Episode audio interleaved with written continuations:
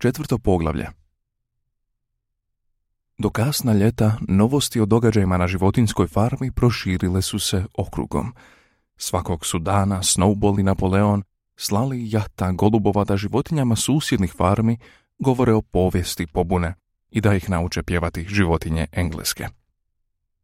Za to je vrijeme gospodin Jones provodio dane sjedeći u točionici Crveni lav u Willingdonu, žaleći se svakome tko je spreman bio slušati ga na strašnu nepravdu koju je pretrpio od gomile ništavnih životinja koje su ga protjerale s posjeda. Drugi su farmeri uglavnom suosjećali s njim, ali mu u prvo vrijeme nisu mnogo pomogli. U dnu srca svaki se od njih potajno pitao ne bi li mogao Jonesovu nesreću okrenuti u vlastitu korist. Na sreću, vlasnici dviju susjednih farmi bili su stalno u lošim odnosima. Jedna od tih farmi po imenu Foxwood bila je velika, zapuštena, obrasla šikarom sa zapuštenim pašnjacima i neurednom živicom.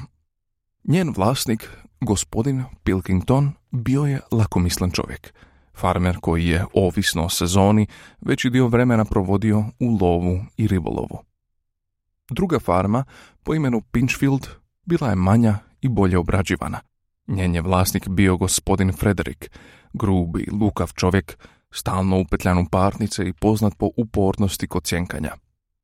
Njih su se dvojica toliko mrzila da su se teško sporazumijevala čak i onda kad se radilo o čuvanju njihovih vlastitih interesa. Pa ipak bili su dobrano prestrašeni pobunom na životinskoj farmi i veoma zainteresirani da spriječe svoje životinje da saznaju u njoj nešto više.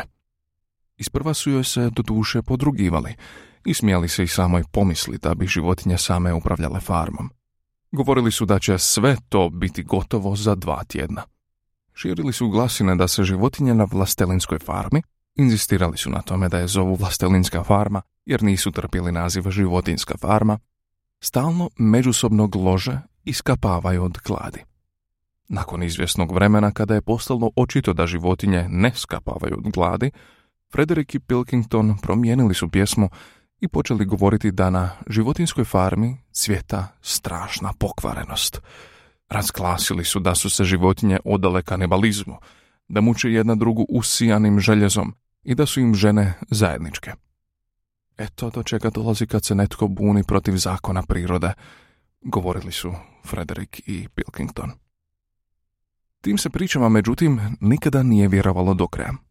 Govorkanja o divnoj farmi s koje su izbačeni ljudi i na kojoj životinje same upravljaju svojim poslovima, počela je primati najfantastičnije oblike.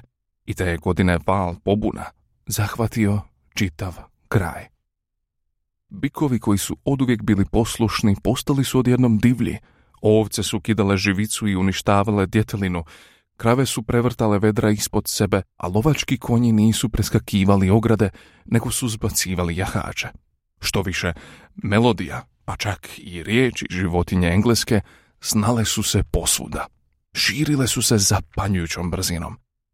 Kad bi čuli tu pjesmu, ljudi nisu mogli suzdržati svoj bijes, ali su se pretvarali da pjesmu drže pukom besmislicom.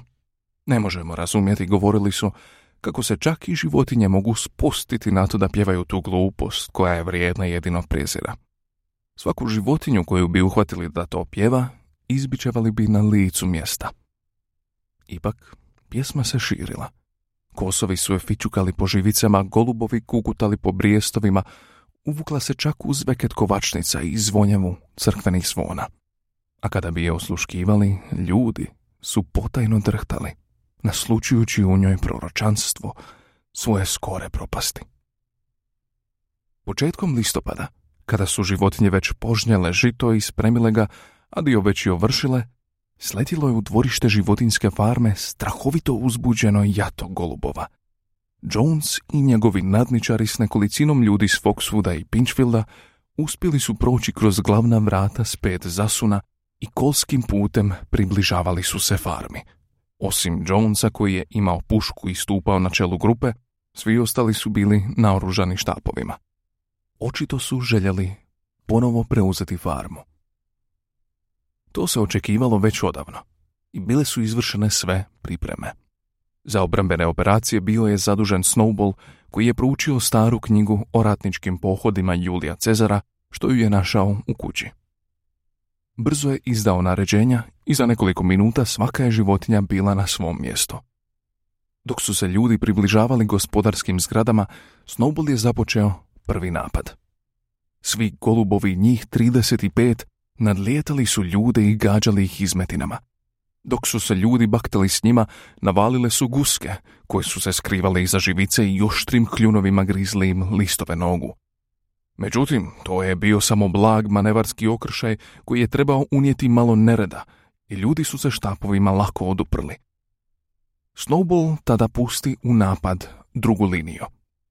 Muriel, Benjamin i sve ovce sa Snowballom na čelu nasrnuli su na ljude, boli ih i udarali sa svih strana dok se Benjamin okrenuo i ritao svojim malim kopitima. Ali ljudi sa štapovima i okovanim čizmama bili su ipak jači od njih. I iznenada na Snowballovo skvičanje, što je bio znak za povlačenje, sve se životinje okrenu i kroz vrata uteknu u dvorište. Ljudi su pobjednički i glasno likovali, vidjeli su kao što su i očekivali svoje neprijatelje u bijegu i navališe na njih kako je tko stigao. To je bilo upravo ono što je Snowball želio. Kad su ljudi upali u dvorište, iznenada se iza njih pojaviše tri konja, tri krave i one svinje koje su se skrivale u staji za krave, te im presjekoše put za povlačenje. Sada Snowball dade znak za napad. On sam jurnu pravo na Jonesa. Jones vidje da mu se približava, podigne pušku i opali. Meci ostave krvav trag na Snowballovim leđima, a jedna ovca padne mrtva. Ne zaustavljajući se ni za tren, Snowball se sa svojih stotinjak kila obori na Jonesa, odbaci ga na gomilu đubreta, te Jonesu puška ispadne iz ruku. Ali je najstravičnije bilo vidjeti boksera kako se propinje na stražnje noge i udara svojim ogromnim potkovanim kopitima kao kakav pastuh. Prvi udarac pogodi konjušara iz Foxwooda u lubanju i obori ga u blato, gdje je ustao ležati kao da je mrtav. Vidjevši to, nekolicina ljudi baci štapove i pokuša pobjeći. Zahvatila ih je panika i u sljedećem trenutku životinje su ih već počele goniti u okolo dvorišta. Bole su ih rogovima udarale, nogama gazile i grizle. Nije bilo ni jedne životinje na farmi koja im se nije osvećivala na svoj način. Čak i mačka skrova iznenada skočila jednom čovjeku na rame i zarila mu panđe u vrat, na što je ovaj strahovito zaurlao. Kada je prolaz načas bio slobodan, ljudi su glavom bez obzira pobjegli iz dvorišta prema glavnoj cesti. Svega pet minuta poslije napada, ljudi su se sramno povlačili istim putem kojim su i došli. Za petama im je bilo jato gusaka, gačući i grizući ih čitavo vrijeme. Svi su pobjegli, osim jednog. U dnu dvorišta bokser je kopitom pokušao krenuti konjušara koji je po trbuške ležao u blatu. Momak se nije micao. Mrtav je, Žalosno reče bokser. to nisam namjeravao učiniti. Zaboravio sam da imam željezne potkove. Tko će mi vjerovati da to nisam uradio namjerno? Bez sentimentalnosti, druže. Poviče Snowball, iz čijih je rana još curila krv. Rat je rat. Jedini dobar čovjek je mrtav čovjek. Nisam želio nikoga ubiti. Čak ni čovjeka. Ponovio je bokser, a oči su mu bile pune suza. Gdje moli? Uzviknu netko. Zaista nje nije bilo. Na trenutak nastala je velika uzbuna. Bojali su se da su je ljudi ranili ili čak odveli sa sobom. Međutim, na kraju su je pronašli sakrivenu u staji, glave zarivene u jasle. Pobjegla je čim je pukla puška. Kada su se iz potrage za moli, životinje vratile u dvorište, ustanovile su da se konjušar, koji je bio samo omamljen, osvijestio i da je pobjegao. Sve su se životinje sada ponovo okupile i vrlo uzbuđeno iz svega glasa prepričavale svoje podvige.